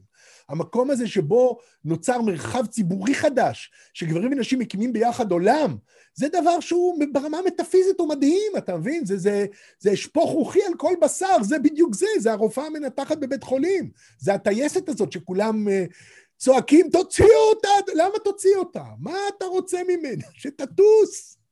האמת, גם הרב קלנר אומר שתטוס, אבל הוא קורא לה מוטציה. ואני לא קורא לה מוטציה. אז... Uh, לא, אבל השאלה היא באמת, אני עוד פעם, תראה, בסופו של דבר, אני חושב שהדעה שלי, כן, וראינו את זה גם בספר אה, האמת הלא נעימה על אינטליגנציה, שמה שאתה כן. רואה פה, אה, כן. שהמעבר והתהליך שנשים עשו, בוודאי בחמישים שנה האחרונות, היה כל כך, כל כך, כל כך מהיר, וחלק מתוך איזשהו בסיס אבולוציוני שקיים במשך אלפי שנים, לא התעדכן עדיין, כן? לא יתעדכן. אפשר לבוא ולהגיד, זאת אומרת, אפשר לבוא בוודאי ולהגיד שכמו שגברים ונשים, עוד פעם, הם מאוד דומים, זה באמת נכון, אבל גם גן אחד משחק תפקיד מאוד מאוד מאוד משמעותי. גם בן אדם וקוף זה 99 אחוז, אבל האחוז הזה הוא מאוד משמעותי. לדוגמה, לדוגמה, וזה המחקר שפיטרסון כל הזמן אוהב לצטט, שבארצות הסקנדינביות, כן, שבהם השוויון הגיע לרמה הגבוהה ביותר שלו, שבהם אין שום עניין, אה, אה, אף אחד לא מרים גבה כשגבר לוקח חופשת לידה, שבו כל אחד יכול, כל גבר או אישה יכול לבחור את מקום, את תחום העיסוק שלו בשוויון המלא ביותר בהיסטוריה של האנושות, באותן מדינות סקנדינביות, אנחנו רואים פילוח, אנחנו רואים שנשים ילכו יותר לעיסוקים נשיים, וגברים ילכו יותר לעיסוקים גבריים, בצורה שהיא מטורפת. אם אנחנו חשבנו שנעלה את השוויון, הכל יתמשמש, הכל יתחשבש, פתאום אומרים החוקרים לא. כאשר נותנים לאישה ולגבר להחליט מה הם רוצים, מבלי כפייה חיצונית, חברתית, אה, אה, אתה יודע, של רגע, זה כן מתאים, זה לא מתאים, כאשר כל אחד יכול להיות מה שהוא רוצה, והיכולת שלו והערך שלו לא ייקבע לפי המקצוע, נשים ילכו למקצועות שהם יותר נשיים, וגברים ילכו למקצועות שהם יותר גב... גברים. הטענה שלי, היחידה שהיא כאילו איתך, זה אומר, מי שכל מה שאני אומר קיים בסטטיסטיקה, אבל מי שרוצה ללכת להיות מהנדסת, אהלן וסהלן, כן? נו. בסדר, אבל, אבל אז מה? אתה מבין? זה כאילו אתה אומר, זה שיש נטייה לנשים לרצות להישאר בבית ולגברים, לא יודע מה, ללכת לצוד ממוטות, בסדר גמור, זה נטייה. אז אני אומר, זה אומר שאני צריך לכפות את זה כדוגמה? לא, יש לא. יש נטייה גם לאכול, אני פרסר גדול, נו, מה אני אעשה? יש נטייה לא, לאכול. אבל מכיוון ש... אז אני נאבק בזה, ואני עושה משהו אחר. אה, לא, אבל, יכול... מכיוון, אבל מכיוון שהנטייה הזאת קיימת, אתה לא צריך להתבאס שבמחלקות להנדסה, היחס גברים לנשים הם לא 50 לא. לא, אני לא מתבאס. אה, אני רוצה שיהיה, אני רוצה חירות ושוויון מוחלט בבחירה. זה שרוב הנשים ירצו דבר אחד, גם רוב הגברים, לא יודע, ירצו לראות, אה, לא יודע מה, לא יודע מה, מה הם יאהבו לעשות. אוקיי, לצאת עם החברים שלהם לשחק כדורגל, או, או לקרוא ספר כל היום, לא יודע אז, מה. אז, אז, אז אבל תן רוצה... לו את האפשרות. שנייה רגע. תן לו את האפשרות. אז אני רוצה רגע לעבור, ל... אז, אז בואו אנחנו דווקא מסכימים. אז אני רוצה לעבור לנושא אחר, שהוא כן יחזיר אותנו לאותו נושא שאנחנו מדברים בו עכשיו.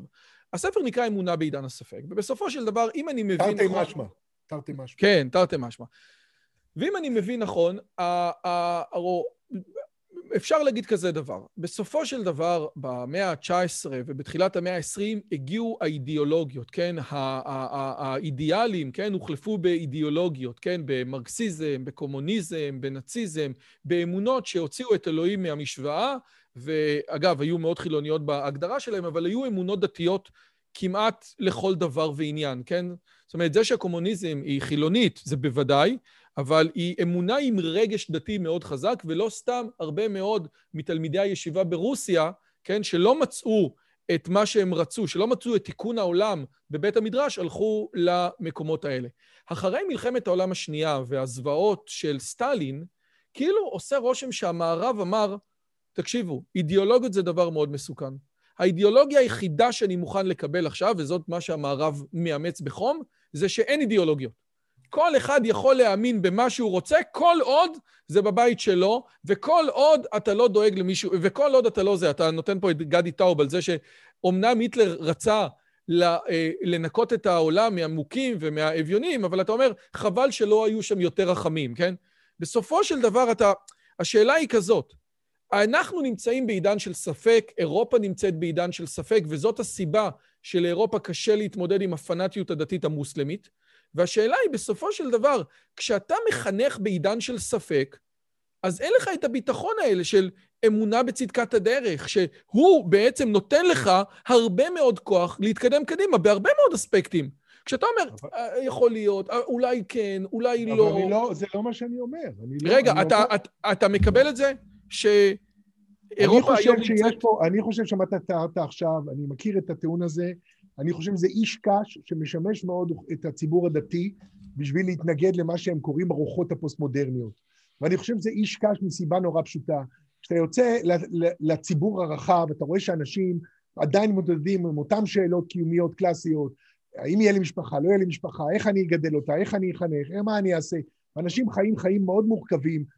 זה שיש איזשהו מימד כזה של מין פסבדו-פילוסופיה ש, שבתחומים מסוימים באקדמיה, כל הרעיון הפוסט-מודרני קיבל אוהד, והדתיים מאמצים את זה כהשד הנורא שלהם, שמיד זה השד שהם ציירו על הקיר ואנחנו צריכים להתמודד עם זה. אני לא חושב שזה עובד ככה, אני חושב שרוב האנשים, גם הספק שלהם תמיד מתקיים בשולי ודאות, כי בסופו של דבר אתה לוקח את אמונתם של אחרים, עוד פעם, אני חוזר לתזמוריום הזה, אתה לא חי בוואקום, גם הספק שלך הוא רק מין בשולי המימד האמוני המטורף שאתה חי בו, שאתה מאמין, מאמין לכסף, מאמין למדע, מאמין לסביבה, מאמין לממשלה, לא במובן של מה הפוליטיקאים אומרים, אלא במובן של הבירוקרטיה. אתה מאמין שתלך למשרד הפנים, יחתימו לך על הדרקון, ואם לא יחתמו לך על הדרקון, אתה תעשה סקנדל, איזה מין סחבת יש פה. אתה מאמין במערכות, אתה מאמין בתשתית הקיומית שלך, וכך רוב בני האדם על פני הפלנטה הזאת. הספק הוא רק במין שוליים כאלה. כשאני מתכ... מתכוון לעידן הספק, אני מתכוון לעידן הזה שבו יש נרטיבים חלופיים. אני כותב שם, בסופו של דבר, אין ספק בעולם כלל. יש רק נרטיבים חלופיים. זה לא ריק מאמונה. זה, יש נרטיב אחד, יש עוד נרטיב, לכן יש פה את הכחול והאדום הזה. אתה צריך פשוט לבחור את הנרטיב, ואיך תבחר? אתה צריך לברר, אין מה לעשות, לא תוכל לברוח, אז אה, נקווה, איך אומרים? נברך אותך שהקדוש ברוך הוא יאר את דרכך. אז רגע, אז, אז עוד מעט, אז אני רוצה רגע להגיע עוד שנייה לאיך אני מגיע, אבל, אבל, אבל סליחה, אני, אם, אם אני קורא את המוות המוזר של אירופה, כן? שלא קשור, אוקיי, הוא גם קשור לרוחות הפוסט-מודרניות של אירופה, אבל הוא לא קשור לזה שהציונות הדתית, או בוודאי ישיבות הקו, לקחו את הפוסט-מודרניזם בתור השטן החדש. אני מסכים איתך שזה טירוף מוחלט, אבל אתה לא רואה, עזוב את, ה, את מה שקורה בישראל, אתה לא רואה שאירופה איבדה, כן? אירופה איבדה בעקבות מלחמת העולם השנייה, כן? את האמונה בצדקת הדרך שלה, כמו שגיבון אומר... צדקת הדרך האירופית הייתה עטורת גזענות, מושרשת גזענות. צדקת הדרך האירופית הובילה בקלות רבה לשואה, זה לא רק אפיין את הנאצים. הגזענות הייתה בכל מקום. הסטירת לחי הנוראית, דרך אגב, זה לא פעם ראשונה בהיסטוריה, אני לא בא לזלזל בשואה או להעיד בעוצמה שלה, אני חושב שזה כמו פצצת אטום לתודעה האנושית, ו, ומה שאנחנו היום חווים זה חלק מההשלכות של זה. אבל כבר בעבר אנחנו רואים, למשל, אחרי מלחמת המאה שנה באירופה, שוב, עקובה מדם, הם הגיעו לשלום וסטפליה, וזה היה תחילת העידן הפוליטי הליברלי. למה? כי פשוט שנשפך כל כך הרבה דם אדם, אנשים מתעוררים ואומרים, רגע, אז אולי האמונה שהחזקנו בה, אולי, אולי יש בה בעיה, אולי זה קצת כוזב להיות גזעני. כי תראה, רצ, רצחו פה את האנשים הכי נפלאים בה, שהיו חיים, אני עד היום, אני רק חושב על היהודים שנספו בש... על אנשים בעלי שיעור, רוח ו- ויכולות ו- ועדינות. זה חורבן למין האנושי, השואה. אבל זה, זה לימד משהו, הדם הזה, הוא לא נשפך, הוא נשפך והוא עורר, עורר משהו בתודעה, הוא אומר, טעינו, זה לא יכול להיות. ואני קושר את זה, את אותה התפכחות, זה גם העניין הגז, הגזעני, וגם העניין המגדרי, זה הכל צומח משם, זה להבין פתאום שלהיות בן אדם זה יותר מאשר התווית החיצונית הזאת. השטמפל הזה ששמו עליך בחוץ, ושזה יכול להוביל לדברים נוראים. אז תן לבן אדם להיות. אם הוא גבר או אישה או גוי או יהודי או, או, או שחור או לבן, מה זה משנה? יש שם אישיות שהקדוש ברוך הוא מגדל אותה, שהוא שזרק אותה לעולם לגדול ולצמוח. אז, זה, אז יש פה צד אמוני, זה לא שזה, אתה מבין, כל הטענות האלה על הפוסט-מודרנה, זה הרי מביא תמיד למין סתירה, זה בדיוק חוזר ליום, זה חוזר לדקארט, למין סתירות אה, קטנות כאלה שעובדות רק על ההיגיון החיצוני, ולא לדבר על החיים עצמם, זה דווקא ניטשה אמר, הוא אמר, אני קיים משמע אני חושב, אל תבלבל לי את המוח, זה לא אתה חושב משמע אתה קיים, אתה קודם קיים, קודם נזרקת לעולם.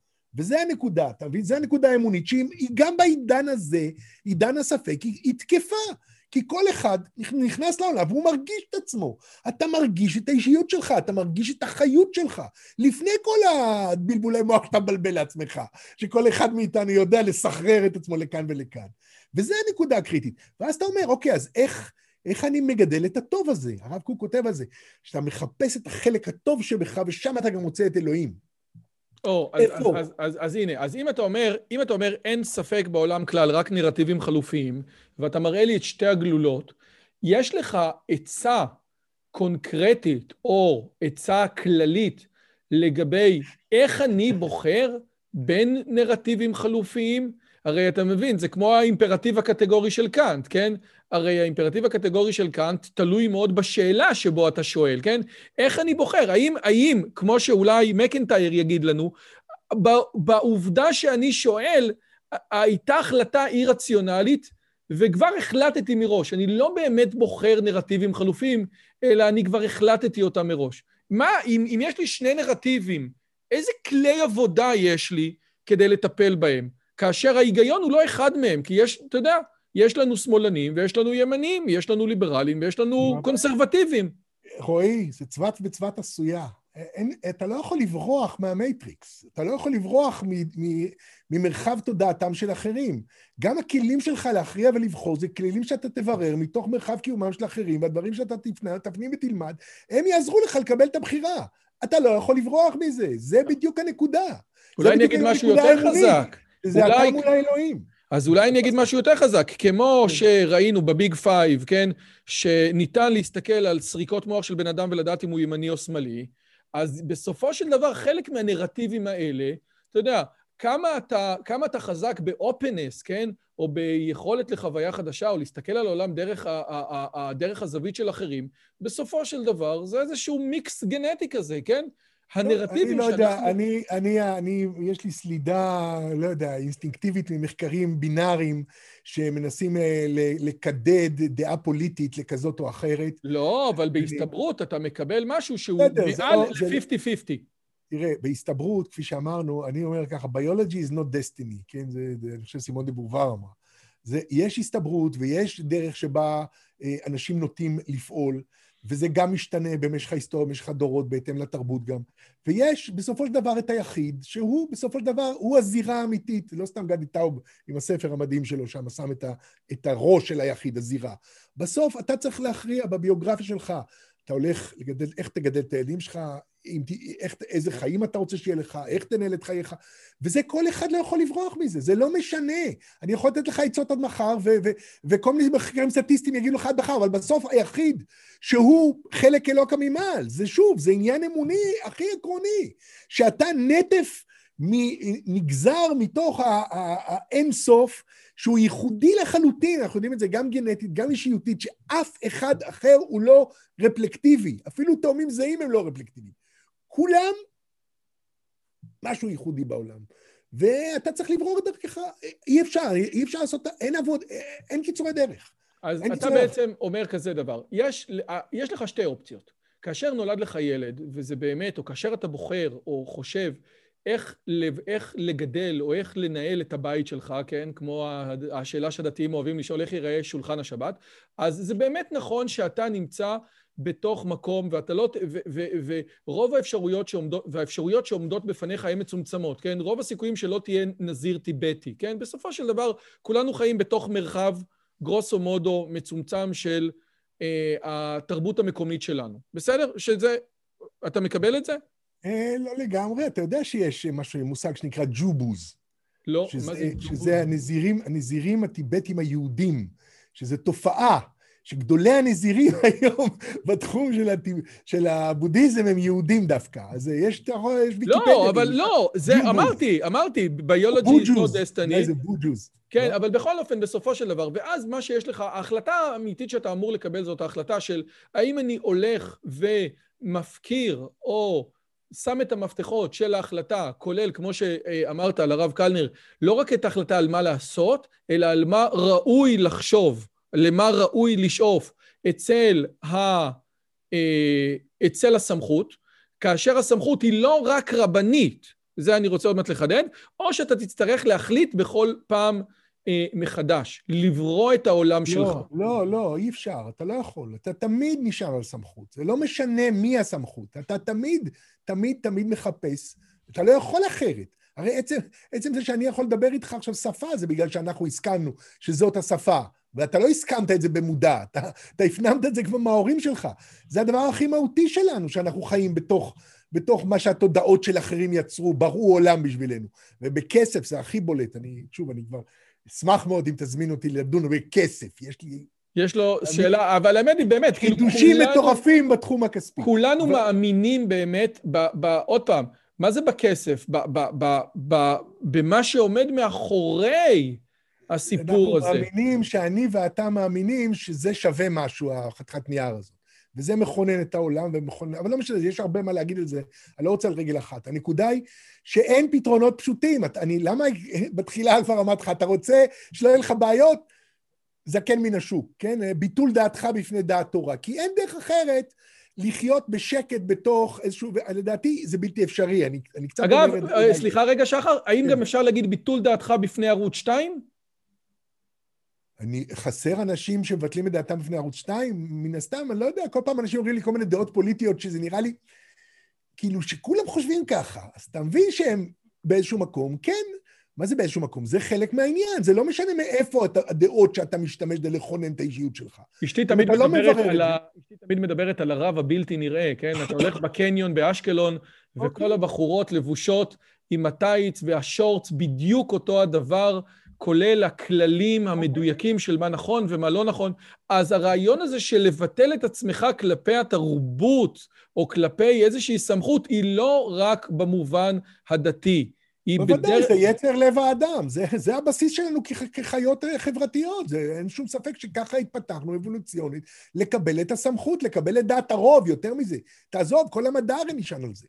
דעת הרוב, אחרי רבים להטות, אתה, אתה, אומרים לך שלוש דעות, ואתה לא יודע מה נכונה, אז אתה הולך אחרי, אה, שתיים מחזיקים בדעה הזאת ואחד וזה, יאללה, נלך אחרי הרוב. ככה זה עובד, זה הנטייה הטבעית שלך. ואין דר, אין מנוס מהבירור, אין מנוס מלשמוע עוד, להבין עוד, או לא. שוב, זה גם בחירה. אני יכול להמשיך להרגיש שחסר לי, ואני אמשיך לברר, ואני יכול להגיד, עד הנה, בסדר, מספיק. אגב, מי. ששואל את עצמו לגבי מעכשיו אני. מלמד, אני לא לומד. מי, מי, מי ששואל את עצמו לגבי החיסונים של הקורונה, כן, היה לנו איזשהו זה. אז אתם, אתם, מי, אפשר, אתה יודע, אפשר אה, לקרוא כל מיני דברים בוואטסאפ, ואפשר באמת, מי שזה, הנושא הזה חשוב לו, אשכרה ללכת ולהסתכל, אבל הבעיה היא שהדבר הזה כורך בצידו מאמץ אינטלקטואלי לא פשוט בכלל, בייחוד לא למי שבקי, מי שלא מכיר את העולם של האדימיניולוגיה, כן, את תורת החיסונים והביולוגיה. מי שלא מכיר ביולוגיה, למעשה אין לו שום דרך. אני לא לקבל מסכים- החלטה- אני לא מסכים איתך, רועי, סליחה. אז בוא, בוא, בוא, אז בוא דרך- תגיד לי. זה לא דרך פשוטה, תראה, אנחנו בעולם של אקדמיזציה והכל נכנס לנישות, אבל בסוף הכל גלוי. כשאני התחלתי לכתוב את הספר על, על אבולוציה, אחרי עולמים, אני רציתי להבין מה קורה היום בגנטיקה, ופשוט השקעתי איזה חצי שנה, למעשה יותר, לחפש מה יש, מה אפשר ללמוד. ויש לך היום אתר NCBI, ש, שפשוט כל המעבדות גנטיקה בעולם שופכות את כל הידע שלהם, הוא גלוי לכל אחד, ואתה לא מבין, אז אתה לא מבין, אז תלמד עוד ועוד ועוד. הידע כולו פתוח. אז, אז שוב, יש בעיה, כי היום האינטלקטואלים, וזה עוד נושא פעם, אפשר לדבר, אני קורא לזה אקדמוקלאסט, כן? ניתוץ האלילים של האקדמיה, כן? אתה ראיינת את הזוג... אה, עוז ותמר היו פה, נתנו אוקיי, בראש. אוקיי, אבל זה, אני אומר בהקשר אחר, אני אומר בהקשר שיש משהו באקדמיה שהוא לוקח את האינטלקטואליזם הפראי, ודווקא העולם הדתי כן מגדל אותו. כי למשל, אני, השיח הזה שלנו עכשיו הוא מאוד יקר לי, כי הוא, הוא כמעט לא יכול לקרות בעולם אקדמי. למה? כי אנחנו קופצים מנושא לנושא ואתה זורק ואני... כי יש פה איזה בירור שמנסה להבין איך אנחנו חיים בעולם מצד התודעה שלנו, שהוא לאו דווקא מכוון לאיזשהו... אתה מבין, אני ראיתי מישהו שהלך לעשות דוקטורט, הוא רצה זה, אמרו לו, תעשה דוקטורט על מה שאתה יודע, ת, תעסוק בגמרא. אבל הגמרא גדולה, מה אני זה? בקיצור, צמצמו אותו, צמצמו. בסוף, המים בגמרא. ואז הוא חיפש את כל המקומות שמופיעה המילה מים בש"ס, וגזר והדביק ועשה דוקטורט, המים.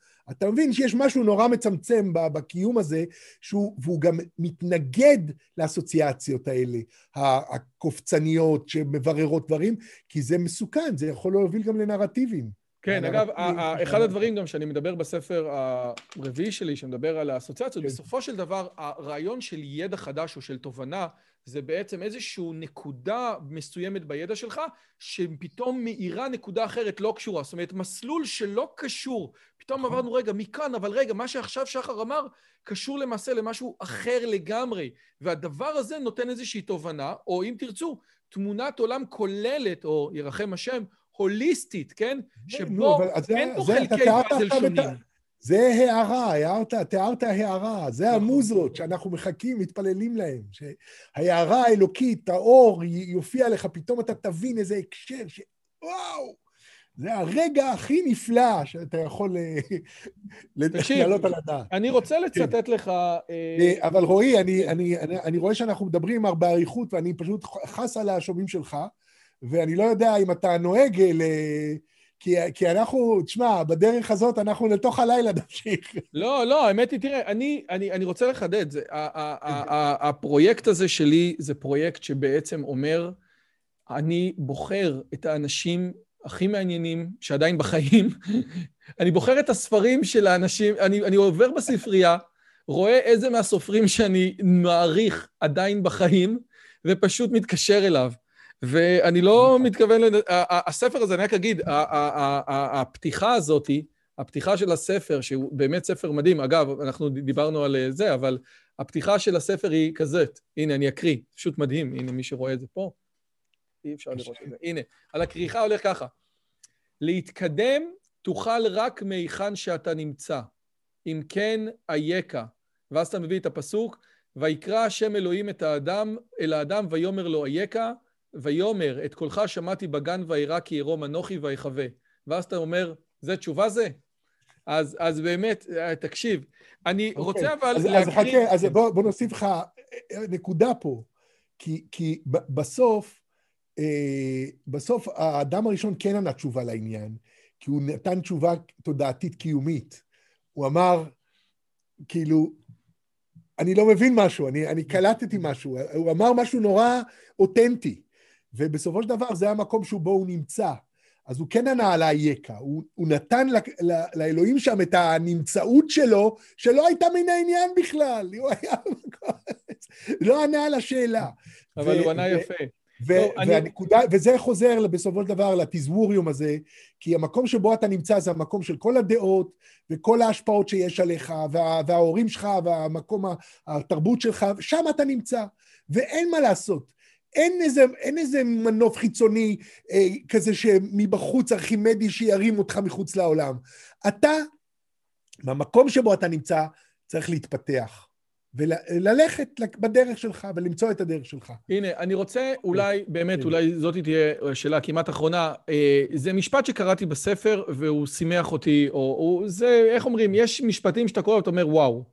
אז אה, אה, אני רוצה שאני אקרא את המשפט הזה ותגיד לי, מה, מה, okay. כאילו, מה דעתך? הג...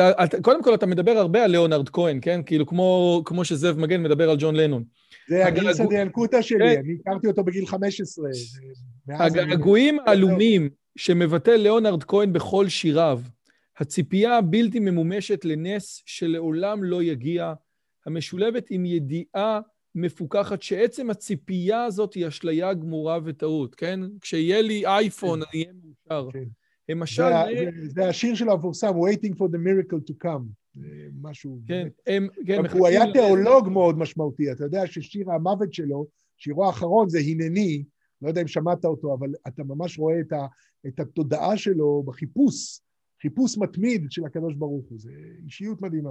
הנה, אז אתה אומר, הם אשליה גמורה וטעות, הם משל נאה להגות הפוסט-מודרניסטית העוסקת בהרחבת אובדן קסמו של עולם, כפי שמקס וובר מנצח, וקודם אה, אה, אתה אומר, הלקחים ההיסטוריים הגדולים שהובילו לא רק לערעור האמונה, אלא גם לעליית תרבות החשד, המלווה את עידן הספק כצל, ומוצאת ביטוי נרחב בתיאוריה הפסימית והחדשנית של הפוסט-מודרנה. חשדניות. החשדניות. ולתוך הדבר הזה כן. אנחנו צריכים להכניס איזושהי...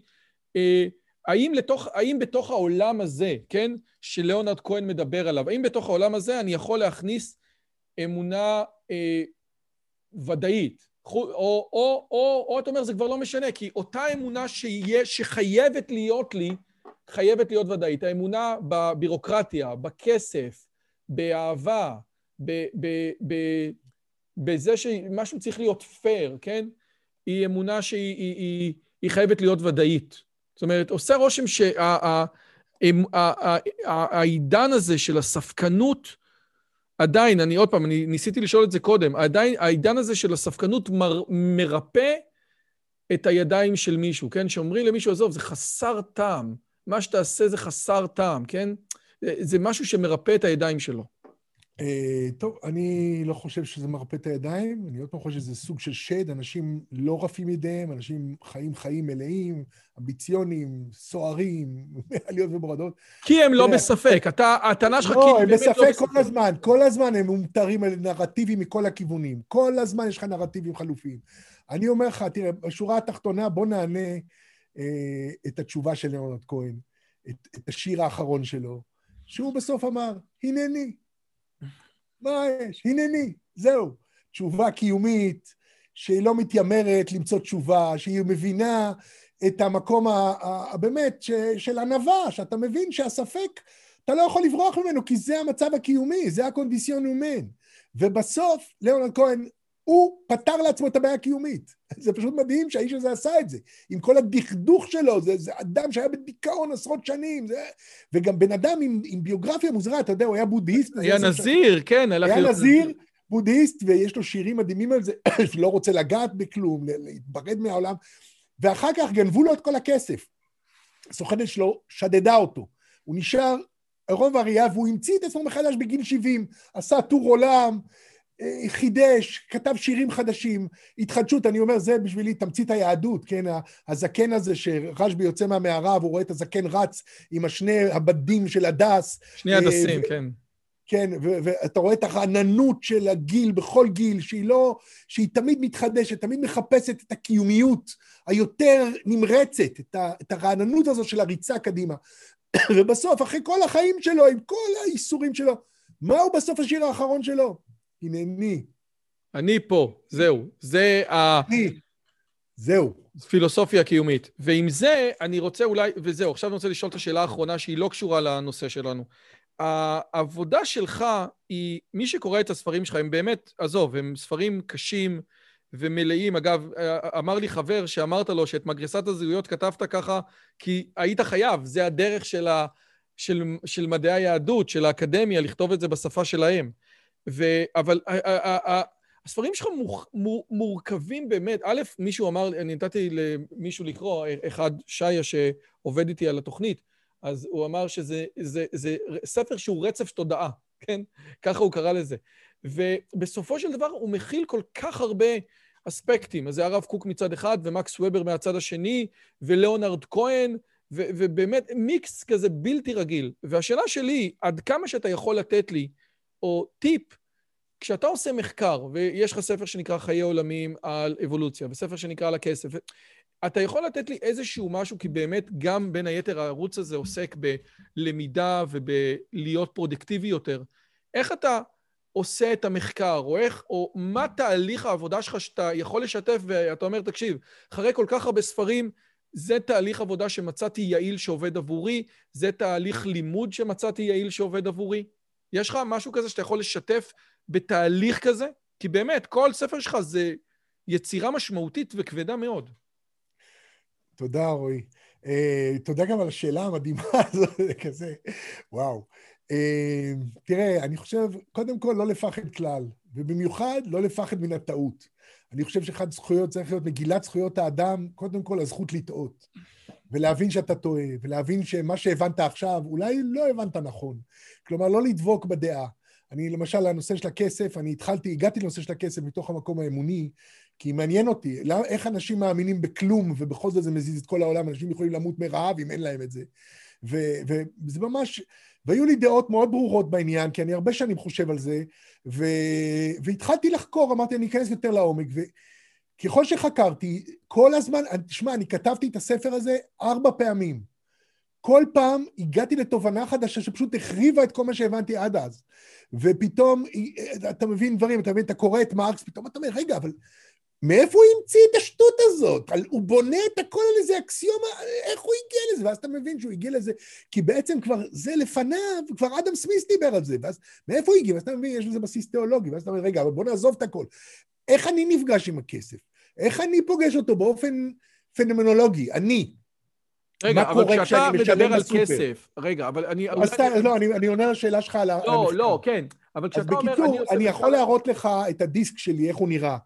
כל פעם עלה משהו נוסף, ואני פשוט הולך ומחפש את כל הספרים שעוסקים בנושא. אני קורא קודם כל את המבואות, אני רואה משהו הולך בכיוון שאני, שמאיר לי, ואז אני מתחיל לקרוא את זה, ואז... כי אתה לא תתחיל מלקרוא את הקפיטל, כן? כשאתה עושה... לא, לא. נכון? א', כן, התחלתי לקרוא את קפיטל, ולמה לא? אתה קורא לא, את קפיטל. לא, אני לא, לא, הטענה כן. שלי זה לא לקרוא את הקפיטל. כן. הטענה שלי זה, הקפיטל זה לא ספר שהייתי קורא ראשון, כאשר אני קורא על כסף? ז, ז, זאת כאילו השאלה. לא, ברור, ברור, לא. אני מתחיל ממקום ממבואות כאלה. אני מתחיל uh, ספר על כסף שנקרא כסף. The history of money, כן? ההיסטוריה של הכסף. ואתה מתחיל משם, ואז אתה קורא עוד אחד, אתה מרחיב ומראה מקומות שלו, ואתה מתחיל להרחיב את הראייה, ואז אתה פתאום פוגש איזה ספר שאומר לך, רגע, אבל הוא ראה את זה היסטורית, בעצם, סתם, למשל, נגיד סחר חליפין, בארטר. פתאום מבין שזה אשליה, ומישהו אחר בכלל הראה, לא, חובות בכלל קדמו, לא היה שום בארטר. המקדשים כבר רשמו, הרישום קודם לכסף הממשי. ובימי הביניים אנשים התקיימו בכלל בלי כסף, אבל הכל היה רשום, הם ידעו בדיוק מה הם מחליטים, כל מיני דעות אחרות. היה איזה סיני אחד, איזה קו אחד שאני...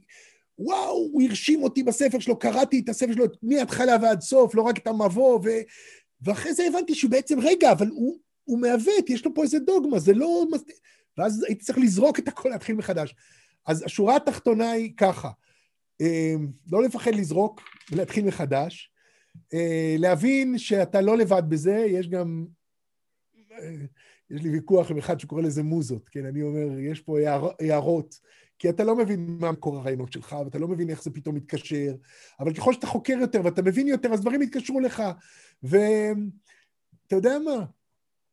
כשהייתי בכיתה א', אז היה לנו מקראה כזאת, וה, והסיפור הראשון שקראת, שהיה כתוב שם, היה שם ציור של גמד. אה, זה שלי!